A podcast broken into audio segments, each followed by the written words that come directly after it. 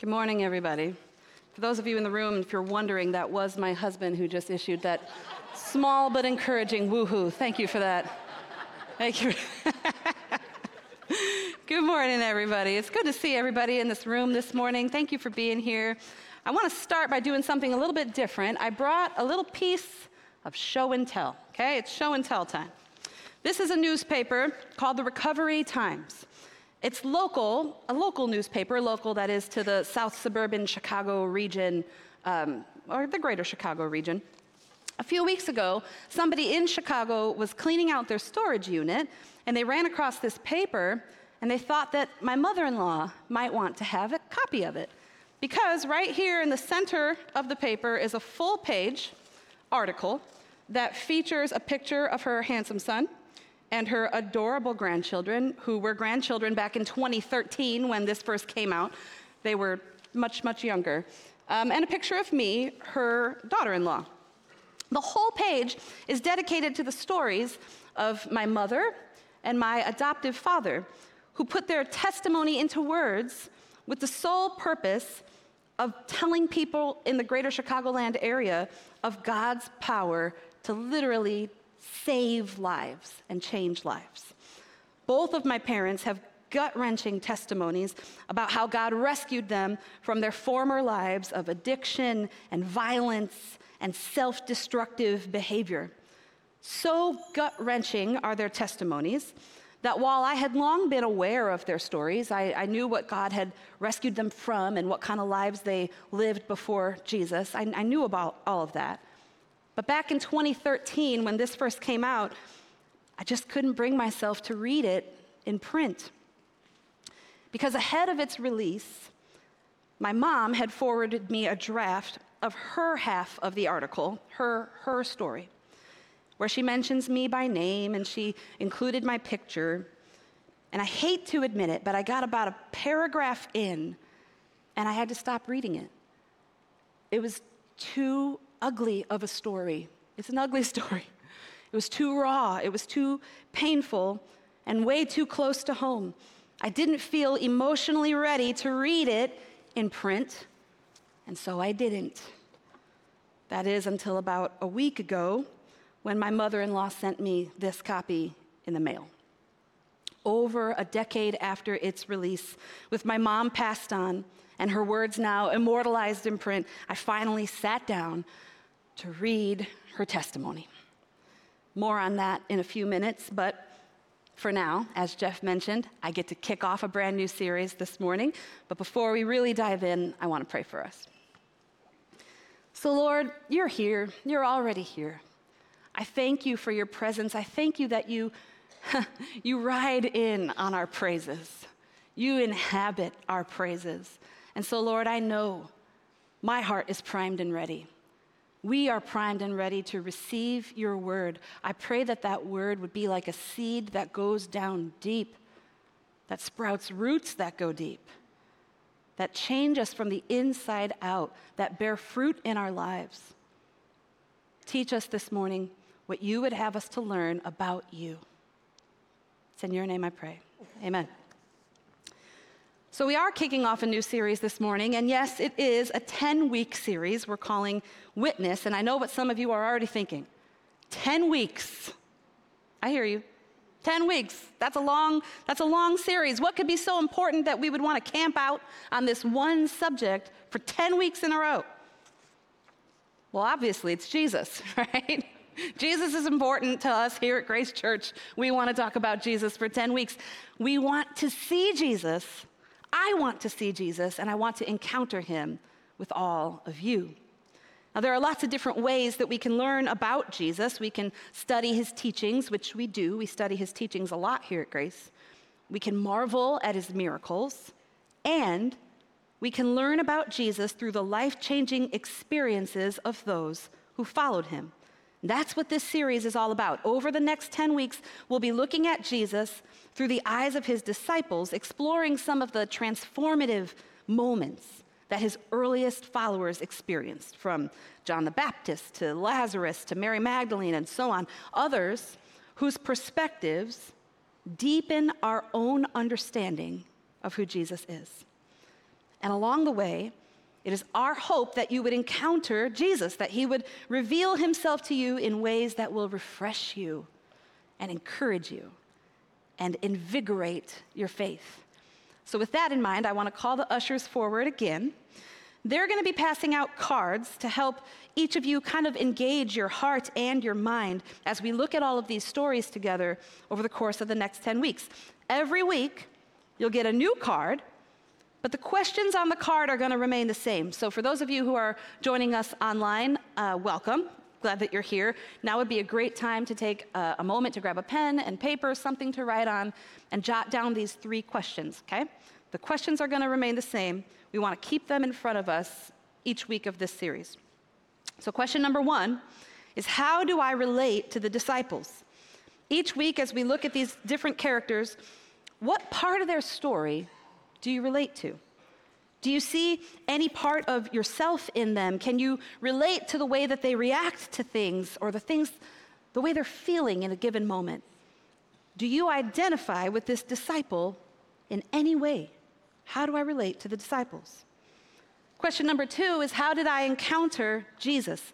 Matthew 5 16 says, Let your light so shine before men that they may see your good works and glorify your Father in heaven. Glorifying God is something we say all the time, right? Glorifying God means valuing Him for who He really is. And this is really important because we think about it all the time. We give you glory, glorify your name, we give you glory. What do we mean when we're singing that or when we say that? Giving glory to God means acknowledging God's true character. And that's so foundational and so important. I want to say it again. Giving glory to God means acknowledging God's true character. Throughout this series, Jesus is going to reveal his character to each of us. And as we see it, as we recognize these truths and we write them down, we are glorifying him. We're honoring him. Consider these note cards just an extension of your worship. We're ascribing weight and worth and value and glory as we acknowledge the true character of Jesus. How did I encounter Jesus today? What truth about himself did he reveal to me? And lastly, last question What is God's invitation to me today? Throughout this series, we want to put ourselves in the story. We want to see Jesus as though we were firsthand witnesses of his life and times, just like his early followers were. We'll read it together in a few moments. But when Jesus says, Come and you will see, that's a direct invitation for all of us as well. In Matthew 11 28, Jesus says, Come to me, all of you who are weary and carry heavy burdens, and I will give you rest. Let me teach you, all of you, because I am humble and gentle at heart, and you will find rest for your souls. The invitation is extended to all of us today. So, what's God's invitation to you? So, keep these questions in mind as we begin this series today by taking a closer look at Jesus' invitation to those initial followers, to those earliest disciples. So, open your Bibles with me, if you will, to John chapter 1. We're going to start down in verse 35. If you're using the house Bible that are uh, under the seat in front of you, if you're using the house Bible, that's page 882. This is going to be our first stop. We're going to stop first in the chapter, chapter 1 of John as we look at the calling of Peter, Nathaniel, and later on we'll look at Matthew. However, I can't talk about Peter's calling without talking about his brother Andrew. And I can't talk about Nathaniel without talking about his friend Philip. So, really, we're going to be looking at a handful of disciples this morning, a handful of them. And as we do, we're going to try to look for the true character of Jesus as revealed through the encounters that each of them had with Jesus. So, as you're turning to John chapter 1, I want to give you a little background. In John chapter 1, John the Baptist is baptizing along the shores of the River Jordan. He's calling people to repent, and he's baptizing people, and he's, he's announcing the arrival of the long awaited Messiah. Now, you'll hear a whole lot more about John the Baptist next week, but for us this morning, it's important to recognize the role of John the Baptist in the calling of those early disciples, particularly of Andrew. So read with me in John chapter 1, starting at verse 35. The next day, John, that's John the Baptist, the next day, John was there again with two of his disciples. When he saw Jesus passing by, he said, Look, the Lamb of God. When the two disciples heard him say this, they followed Jesus. Turning around, Jesus saw them following and asked, What do you want? They said, Rabbi, which means teacher. Where are you staying? Come, he replied, and you will see. So they went and saw where he was staying, and they spent that day with him. It was about four in the afternoon. When we look at the initial calling of those early disciples, sometimes we see Jesus passing by and directly calling individuals to come and follow him. Other times, we see other people playing a pivotal role in pointing others to Jesus. And that's what John the Baptist is doing here. He's pointing his own disciples toward Jesus. And this was highly unusual. Rarely and only in extreme circumstances would a teacher send his own students to go and start following somebody else. But here, that's exactly what we see John the Baptist doing. He is bearing witness that Jesus that man right there, passing by right now, he's the one I've been telling you about. He is God's chosen one. Go follow him. And John's disciples did just that. They left John the Baptist behind and they went and they started following after Jesus. Curiously, they approached Jesus. They asked him where he was staying, which was really just a polite way of saying, Is it cool if we hang out with you? And he said, Come. He issues the invitation immediately, no questions asked. Come, and you will see. Clearly, this was a life changing invitation for Andrew. Because Andrew, one of the first, one of the two disciples that was with John the Baptist that day who had followed Jesus, Andrew became convinced that Jesus was exactly who John the Baptist said he was. Andrew had just gotten the opportunity to hang out with God's chosen one. And the first thing he did was go and tell somebody. Continuing in verse 40. Andrew, Simon Peter's brother, was one of the two who heard what John had said and who had followed Jesus. The first thing Andrew did was find his brother Simon and tell him, We have found the Messiah, that is, the Christ. And he brought him to Jesus. Jesus looked at him and said, You are Simon son of John, you will be called Cephas, which, when translated, is Peter. Andrew is a witness. And verse 41 tells us the first thing he did was go and tell his brother Simon, We found him. We found the Messiah. And he brings his brother to meet Jesus. And when Simon is brought to meet Jesus, he's given a peculiar new name. Jesus calls him Cephas or, or rock Simon was one of the most popular names a Jewish man could have in that day. He was just another Simon. But Jesus is demonstrating his own authority over Simon by issuing him a new name. What a curious honor that must have been. Peter had to have wondered what does this rabbi see in me that he would call me rock? One chapter over, in John chapter 2, the writer of John tells us that Jesus knew what was in each person's heart. He saw to the very heart of who Peter was, despite his low status. He was a fisherman. Despite his lack of education, Jesus saw Peter as a man of great strength and substance. Now, there's a whole lot more I could say on the calling of Peter, and I will say it on this week's episode of the Between Podcast, uh, Between Sundays podcast. I had to cut so much for time, but that's why I love the podcast because then I get to nerd out there. So if you want to hear more about the calling of Peter, uh, you can find us wherever you listen to podcasts, or we're on YouTube now. You can find us there. but for our sakes, we're going to keep moving forward. Continuing on in verse 43. The next day, Jesus decided to go to Galilee, and he found Philip and said to him, Come, follow me. Philip was from Bethsaida, Andrew and Peter's hometown. Philip, Andrew, and Peter were all from the same hometown of Bethsaida, and the name Bethsaida actually means house of fishermen. So it's safe to assume that Philip was most likely a fisherman.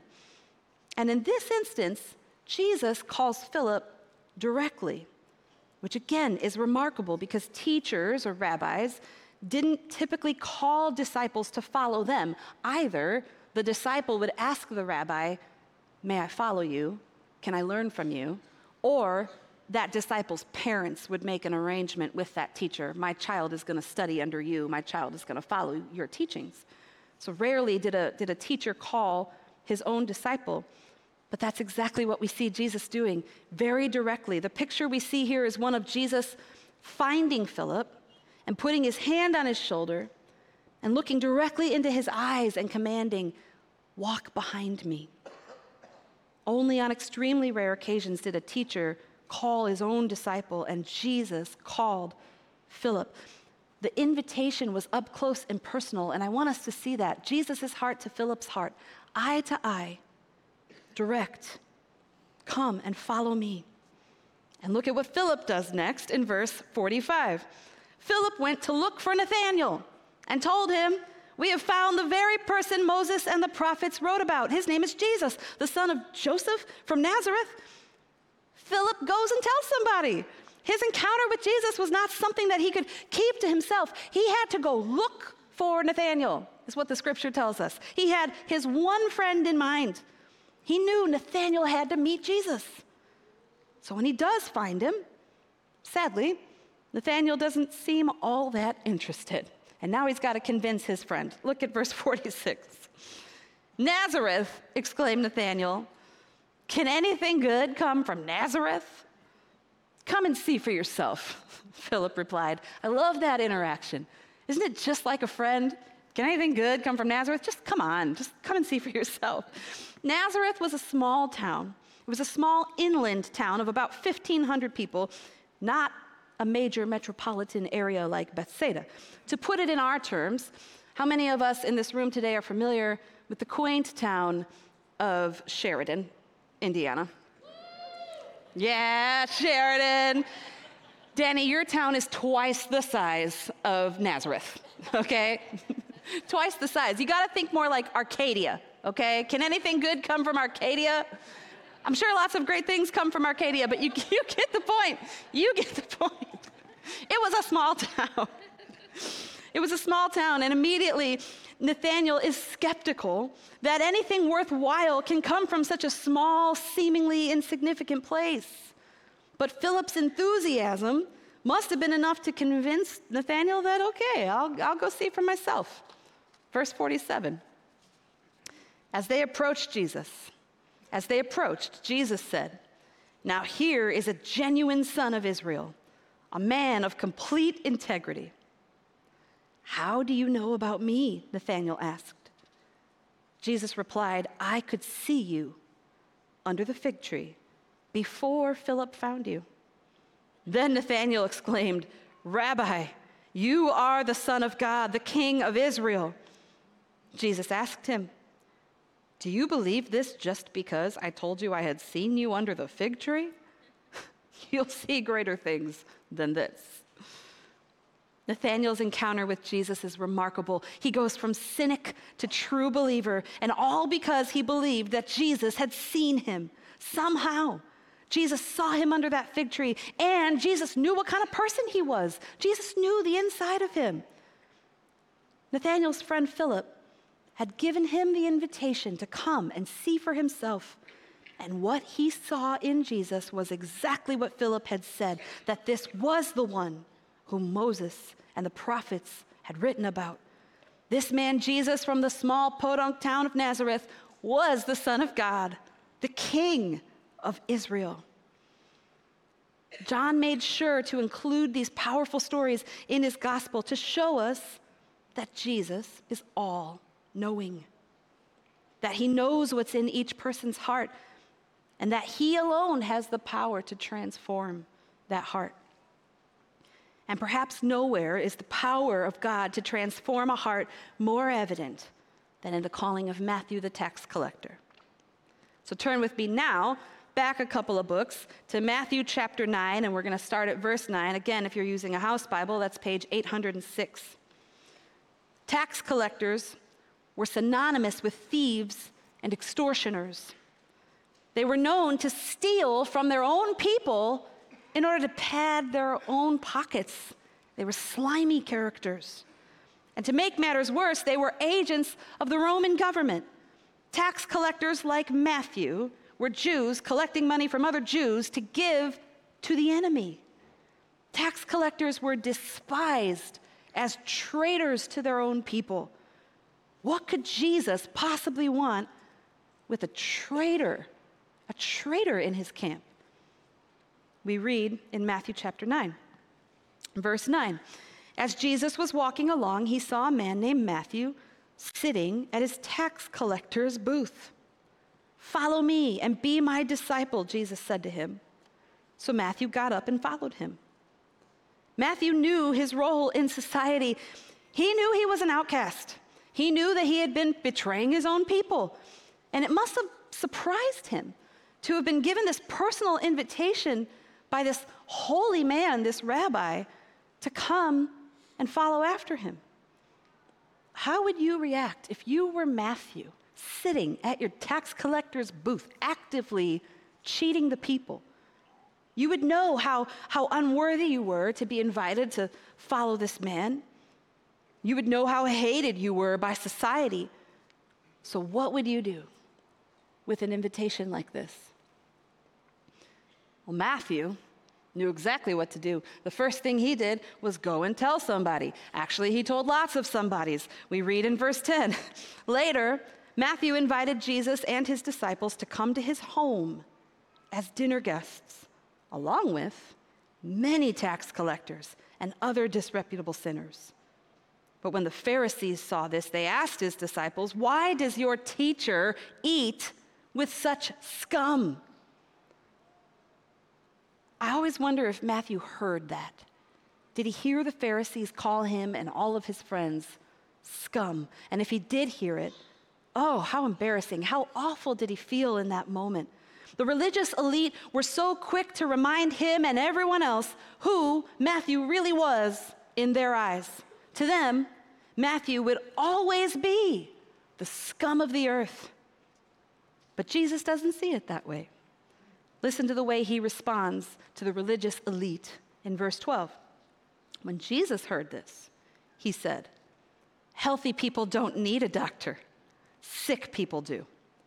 Then he added, Now go and learn the meaning of this scripture. I want you to show mercy, not offer sacrifices, for I have come to call not those who think they are righteous, but those who know they are sinners. Doesn't that last line just take your breath away? Jesus said, I have come not to call those who think they're righteous, but to th- call those who know that they're sinners. If I'm Matthew and I'm at this banquet that I'm hosting at my house and I just invited this great teacher and all of his followers and all of my friends, now I know. I just heard what Jesus said. He didn't come for the healthy, he came for the sick. Now I know that Jesus didn't invite me because he saw my potential, and he didn't invite me because I had money or power or influence. He came to me because he knew I was sick and he saw how much I needed him. And still, he invites me to learn from him and be his disciple. He's the doctor, and I'm the one in need of healing. And he knew I was sick when he called me. That's powerful. He sees me, sinner that I am, actively sinning, and invites me anyway. In Matthew's case, as in the case of Nathanael and Peter and Andrew and Philip, Jesus called his disciples from exactly where they were, no matter where they were. From the poor and the uneducated, to the doubtful and cynical, even to the greedy and deceitful. Jesus gives the invitation to follow him freely to all who would simply come. Think about it. Jesus welcomed Nathanael, someone whom he had identified as a man in whom there was no deceit, a true son of Israel, a real Israelite, a good guy. Jesus saw that in him, a good guy, and invited him. But at the same time, Jesus called Matthew a man who built his whole life on deceit, a traitor to Israel. He and Nathanael couldn't have been more different, and yet Jesus called them both to come and follow him. How could both men have been given such an invitation to learn from Jesus and to follow him? And who is this Jesus that he sees through to the very heart of every soul, every person? We learn about Jesus through the life changing experiences of those who followed him. And from these stories, we can see that Jesus sees us. It's one of the truths that he reveals about himself. He sees us and he knows our own hearts. And it doesn't matter if he sees a heart that is true or a heart that is twisted, he still extends the invitation to come and follow him. Follow me, he says. Come and see. Come and bear witness to the things that are true about me. Witness my power to seek and to save that which was lost and then go tell somebody. Witness my power to heal the sick, and then go tell somebody. Witness my power to raise dead things back to life, and when you do, you are going to want to go and tell somebody. Come and bear witness to the things that are true about me, and then go and tell somebody. Matthew 5:14 says, "You are the light of the world." That's you. Let your light so shine before men that they may see your good works and glorify your Father in heaven. Giving glory to God means acknowledging God's true character. And that's what it's all about. If you're in this room, if you're listening to this message and you call yourself a Christian, a follower of Christ, this is what it's all about. We reflect His light out to a world that doesn't know him. We reflect his light to the whole world. We give him glory by telling the world the truth about who he is. This is the Great Commission. Go into all the world and preach the gospel. And it doesn't mean that we're all preachers, it means that, like the disciples, we share our stories with one another and with our families and friends and coworkers and neighbors. We share our stories with our communities and throughout the world, wherever we may find ourselves. Because that's how the world is going to encounter Jesus. They'll encounter Jesus when we start telling the truth about what he has done for us in our lives. We learn about Jesus through the life changing experiences of those who follow him. This written testimony that I have it's just a continuation of that sacred call, of that great commission.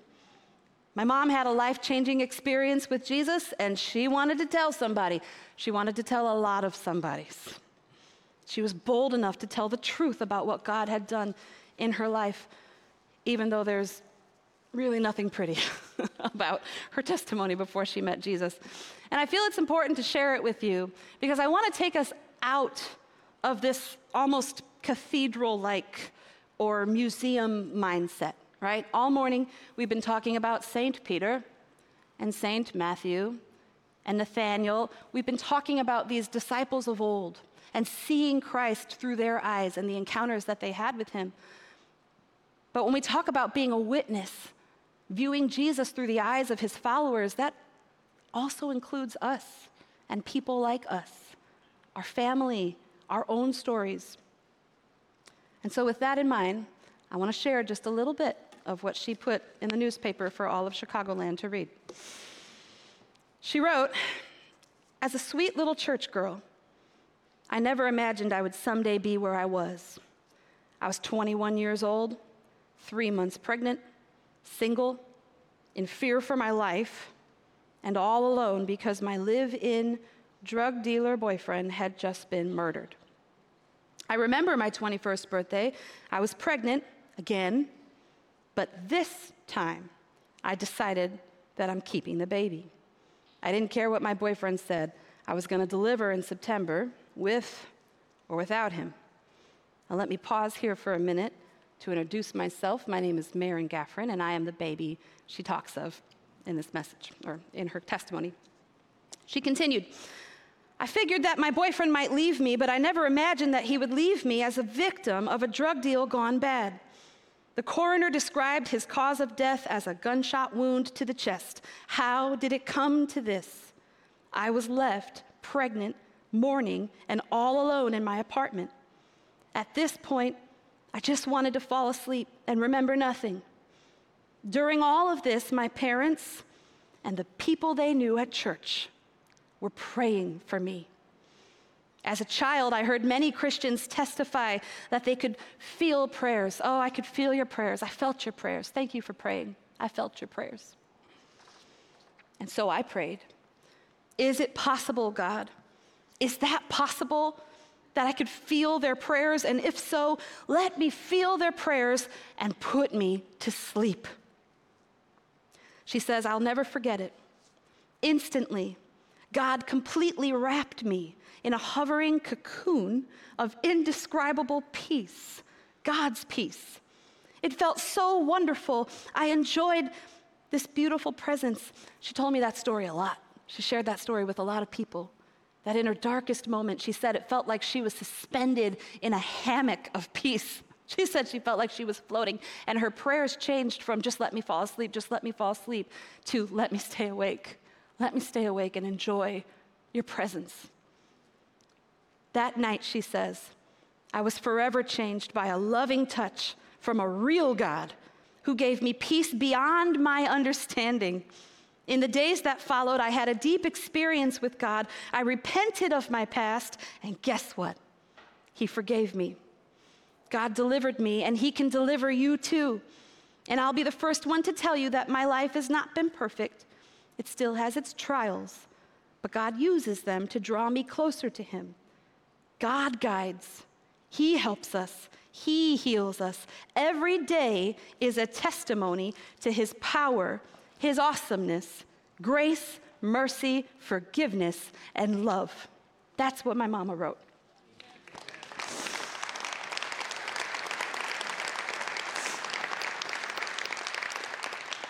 A very abbreviated version of her testimony, which is by extension my testimony. The story that I had been so hesitant to read, the story that I had avoided reading for 10 years, now reads like this My mother bears witness that Jesus is forgiving. She bears witness that Jesus is present, even in the darkest of moments. She bears witness that Jesus restores, that Jesus gives peace, that Jesus silences fear, and that Jesus listens to the prayers of his people. She's writing a testimony bearing witness to the truths of God's character. And in doing so, she is bringing him glory even now after she's gone. Her story bears witness that Jesus heals, Jesus saves, Jesus gives life, meaning, and purpose and direction. Jesus takes horrific situations and redeems them for his glory. And Jesus seeks after those rebellious hearts like hers and like mine that wandered far from him. And he calls them again again and again and again, softly and gently, Come home. Come and see. Jesus rescued my mom when she was sick and needed a doctor. When she was dead, he brought her back to life. And he did the same for me. And throughout, through her story, the true character of Christ is revealed. She has since passed on, absent from the body, but present with the Lord, and I live to bear witness to what God has done and what He longs to do for every heart that'll simply accept the invitation to come and see. Come and see. Oh, that we would all be as bold in our witness that we'd stop trying to hide our light under a basket, that we would stop hiding from one another and start telling the truth about what God has done in our lives. You don't have to write it in the paper, just go tell somebody. We learn about Jesus through the life changing experiences of those who follow him, his disciples of old, and his disciples that are here today, listening today. This is how we learn about who Jesus is. like Andrew to Peter saying, We found the Messiah, like Philip to Nathanael saying, Come and see for yourself. We are those witnesses. We've got to go tell somebody. We've got to tell them about Jesus. It could change their life. Our testimonies are powerful. Scripture tells us that we overcome the enemy by what, church? By what? By the blood of the Lamb and the word of our testimonies. Our testimonies are powerful to defeat the enemy.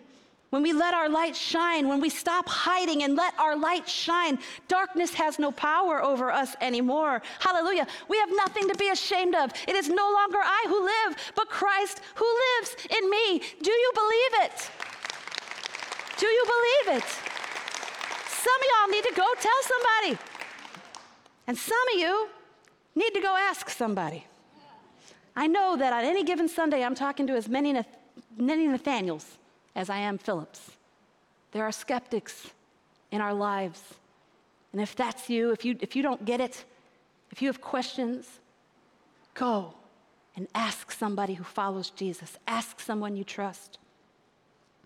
And when someone does ask you, be ready to give an answer. 1 Peter chapter 3 verses 15 and 16 say if someone asks you about your hope as a believer, always be ready to explain it but do this in a gentle and respectful way.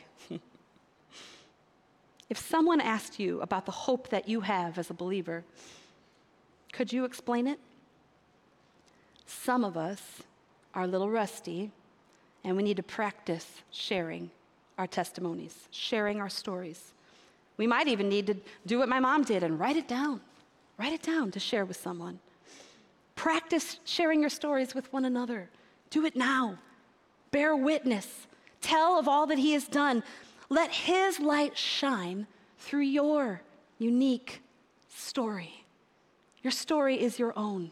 No one has it but you, and it is powerful to silence an enemy and bring hope to someone who desperately needs the hope that you carry. Tell your story. Tell your story. Let your family see your story. Our redemption stories echo down through the ages, giving God glory from generation to generation. We are still part of that one unified story that leads to Jesus. And we bear witness that his kingdom has been inaugurated. It has already begun here on this earth as it is in heaven. And how do we know this? We know because we've seen Jesus through the eyes of those who follow him and we testify to his presence in our own lives that Jesus does know us, he does see us. And even as we are, he invites us to simply come. Come and see. Come and see. Let's pray. Give us boldness, Lord. Take away fear. Lord God, there are so many people who need to hear in real time why we carry the hope that we carry. I pray, Lord, that even now, for those of us who call ourselves Christ followers, that even now you would put in our minds someone like Philip going to look for Nathanael so he could tell him. Put in our minds someone that we can go look for so we can tell them about who you are, the truth of who you are, and who you have been to us in our own lives. Give us boldness and fearlessness. And for the skeptics who are listening, Lord, may they think of someone that they can ask, What's this all about? Why do you believe in that? How did you ever get through that dark season in your life? What brought you through? Why do you, why do you insist on holding on to this faith? Lord, may we be honest and open. And when we are asked, Lord, may we be ready to tell our stories that bring you glory with gentleness and no fear. I pray, God, that even this week, maybe even today, you bring someone across our path that we can recognize we need to go tell somebody. We need to tell that somebody. Give us ears to hear what your spirit says and eyes to see. And may we not just be listening and attentive on Sunday mornings, but may we always be listening and watching for the move of your Holy Spirit in our lives. Make it happen, Lord, for your glory. Tell the world what is truth about you, what is true about you, and do it through us, Lord. I pray in your name. Amen.